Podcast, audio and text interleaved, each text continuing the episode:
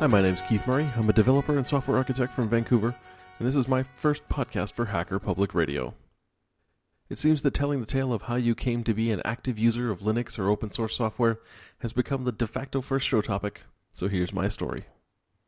The first computer I ever owned was purchased secondhand from a local company who'd recently upgraded all their systems. It was a second generation Intel Pentium system with precious few system resources, but it was mine. All mine. I played with it for a few months, trying out different configurations and software packages, and of course, different operating systems. I tried pretty well every OS I was familiar with at the time. This, of course, meant that I'd pretty much just tried about 16 different versions of Windows. After a few months of running it in this default configuration, I became curious about Linux. I'd seen the distribution CDs attached to magazines and the back covers of Linux for Dummies books. I picked up a copy of Red Hat Linux for Dummies and began my triumphant march into the world of open source software. Well, maybe it wasn't so triumphant after all. I was able to get the system to install, but I had trouble getting it to recognize anything more than the most basic hardware. After a couple of hours, I had a working system, with no network card, no sound card, and a webcam. I poked around for a while, and before the night was over, I was back into Windows, and my Red Hat partition just sat there taking up disk space for a few months. I tried off and on over the next year or so to get Linux working the way I wanted it. Red Hat 7 had drivers for my NIC, and once I got online, I was able to get the sound card working. No thanks to some of the people I found in a couple of chat rooms I was looking for help in, telling me to RTFM without ever really providing me guidance as to where to find the M. Ultimately, though, I didn't find that Linux was going to suit my needs at the time. As much as I enjoy a project, I didn't feel like I wanted to spend all my time just trying to get things working it would be years before I made another serious dive into the Linux world. While Linux wasn't for me at first, my interest in open source software had certainly been piqued. I soon discovered that there was a great deal of free software available for Windows as well. Sometimes you hear the long rants of people who try to insinuate that if you buy a computer with a proprietary OS, then you're also stuck paying for all your expensive proprietary software as well. As most of us know, of course, that isn't really the case. Whether it was the days of shareware and freeware available from all sorts of places during the 90s, or the days of open source software in the 2000s, there's pretty well always been a way to get free or very low cost applications for nearly every platform. A quick aside when I say free throughout this podcast, I'm speaking monetarily. I'm not going to make the distinction between free as in beer and free as in freedom. It's a complex issue that I just don't have the time or, quite frankly, the patience to get into today. I begin to really enjoy playing with various kinds of open source software. Some are things that most of us are familiar with, the Firefox browser for one. Other applications I picked up during this time period are things that I continue to use to this day on the various platforms I interact with on a daily basis, like Audacity, which I'm using to record this podcast. There's even a couple of open source applications that are only for Windows, like Notepad++. And there are even large corporations making light versions of their software available to those who can't afford or can't justify spending hundreds of dollars on large commercial software packages. Microsoft has been offering, for example, uh, an Express SKU of its Visual Studio software development tool since 2005. While it doesn't have all the bells and whistles of their commercial product, it is a very serviceable IDE for students and hobbyists. As my usage of the internet grew through the 2000s, I began to vary the technologies I use even more. I signed up for a web hosting account in 2005 with a company that provided me shell access to my shared hosting server. That server, running on CentOS, allowed me to direct command line control over some of the aspects of my hosting service. This became the first time that I was able to use a Linux machine effectively. Not long after this initial exposure to a practical Linux implementation that I could make use of and really enjoy, it was time for me to buy a new computer.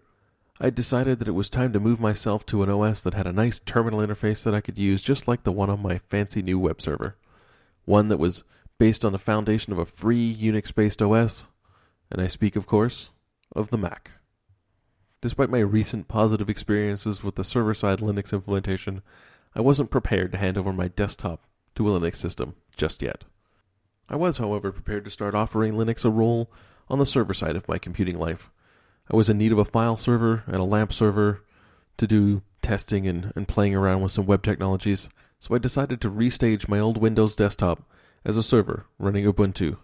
In truth, this was probably more of a test server than a production server, and by that I mean I never did really entrust any of my data to it. Other than holding some backups of my data that came from my Mac and my Windows machines into my home at the time, there was little else for this machine to do. It did, however, set very important groundwork that would be added to down the road. As I mentioned in the introduction, I'm a software developer in my day job. My primary experience with software development is on the Microsoft stack, .NET, C Sharp, that sort of thing. I've written code in several other languages over the years, PHP, Python, C, Java, but I do work primarily with .NET in my day job, so it was easy for me to turn that direction when I wanted to begin working on software projects in my spare time. Since it's easiest to work with that platform on Windows, I decided that it was time for me to get a second computer, a desktop machine running Windows 7 that I could use for building applications. It had been a few years since I'd purchased the Mac, and running Windows 7 in a VM on a somewhat underpowered Mac at this point was becoming a bit difficult. So, a second machine was in order. Due to the age of the Mac, this had become a bit of a second primary machine. I would use the two of them interchangeably and would need to move data between them fairly regularly. I'd tried using the older Linux PC to handle this task, but at this point the hardware was nearly a decade old and the old 40 gigabyte IDE hard drives were getting a bit long in the tooth for me to have much faith in them. For the first year, I ran the Windows desktop with some file shares open that I used when I needed to share data between the Mac and the PC.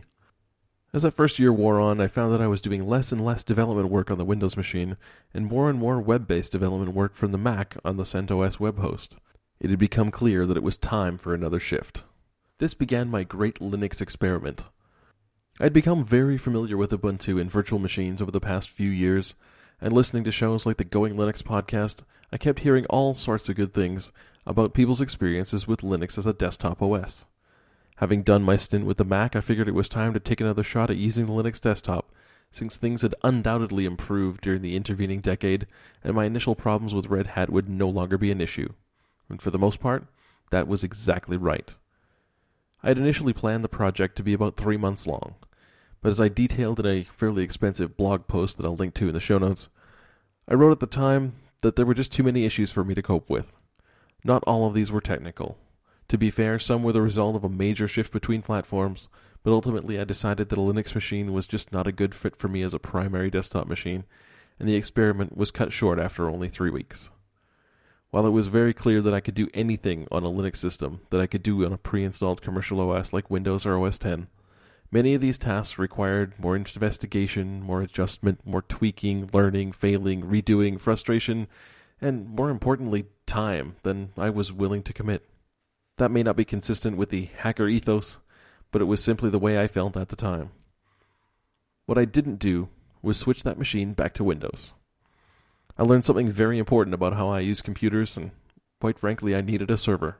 A good one, something reliable, with a wide variety of software packages that could do specific things that I wanted, and I wanted something that could run with a minimum of overhead, leaving all of the system's resources for the services and applications that it hosted. For me, Linux is almost purely a server OS.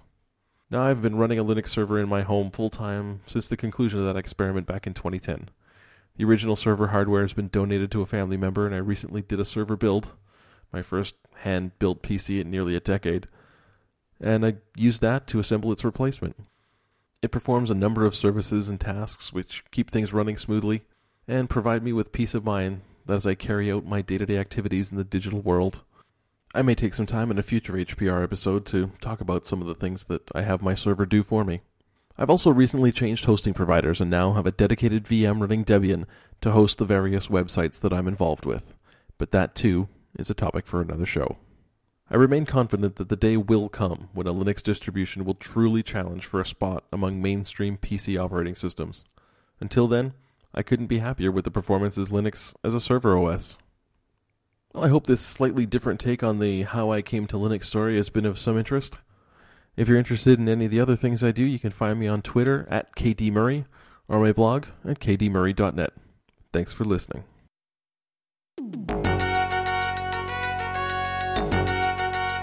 You have been listening to Hacker Public Radio at hackerpublicradio.org. We are a community podcast network that releases shows every weekday, Monday through Friday. Today's show, like all our shows, was contributed by a HPR listener like yourself. If you ever considered recording a podcast, then visit our website to find out how easy it really is. Hacker Public Radio was founded by the Digital Dog Pound and the Infonomicon Computer Club. HPR is funded by the Binary Revolution at binrev.com. All BinRev projects are proudly sponsored by Lunar Pages. From shared hosting to custom private clouds, go to lunarpages.com for all your hosting needs. Unless otherwise stated, today's show is released under a Creative Commons Attribution Share Alike 3.0 license.